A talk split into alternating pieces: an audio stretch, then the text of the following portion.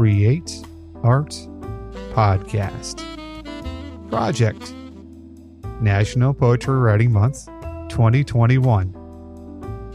Hello, friend.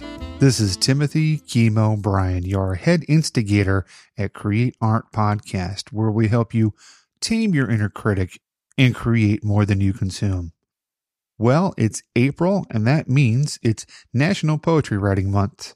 And you can find out a lot of information if you go to napowrimo.net. That's N A P O W R I M O dot net.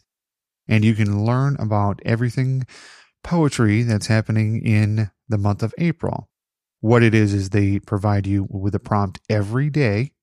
And uh, you can go ahead and use that prompt or, you know, choose what you want to use and uh, go ahead and write poetry every day for April. So that's what I'm going to be doing this month. And poetry is very important to me. I've been writing it since 1988, and it's got me through some uh, tough times and through some not so tough times. So take a listen to the podcast and feel free to comment on the website, createartpodcast.com. And if you'd like to be featured on the podcast, you can shoot me an email at timothy at createartpodcast.com, and I'd love to have you on. So without further ado, let's get started on the poem for today.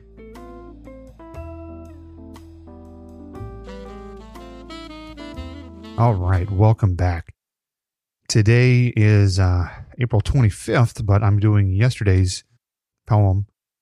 And uh, because on the weekends, I like to be with my family. So uh, Saturdays are spent with the family.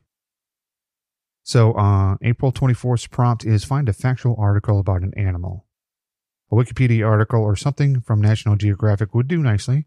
Just make sure it repeats the name of the animal a lot. Now go back through the text and replace the name of the animal with something else. It could be something very abstract like sadness or my heart, or something more concrete like the spotlight outside my window that won't stop blinking. You should wind up with something very funny, even touch- touching combinations which you can rearrange and edit into a poem. So, what I did was uh, something called Walking the Peccary Blues. I used the animal peccary, P E C C A R Y. Replaced it with, well, you'll find out. Walking the Peccary Blues. A bass guitar Javelina skunk pig, a medium sized hoofed animal. Tayassuidae, the New World pigs, found Central and South America and the southwestern area of North America. In length, 2 feet 90 centimeters and 4 feet 120 centimeters. Full grown usually. Bass guitars are social creatures living large or small, eating the roots, roots and grubs of foods. Identify each other's strong orders. A group of bass guitars live together, call themselves a squadron. Squadron averages six and nine members.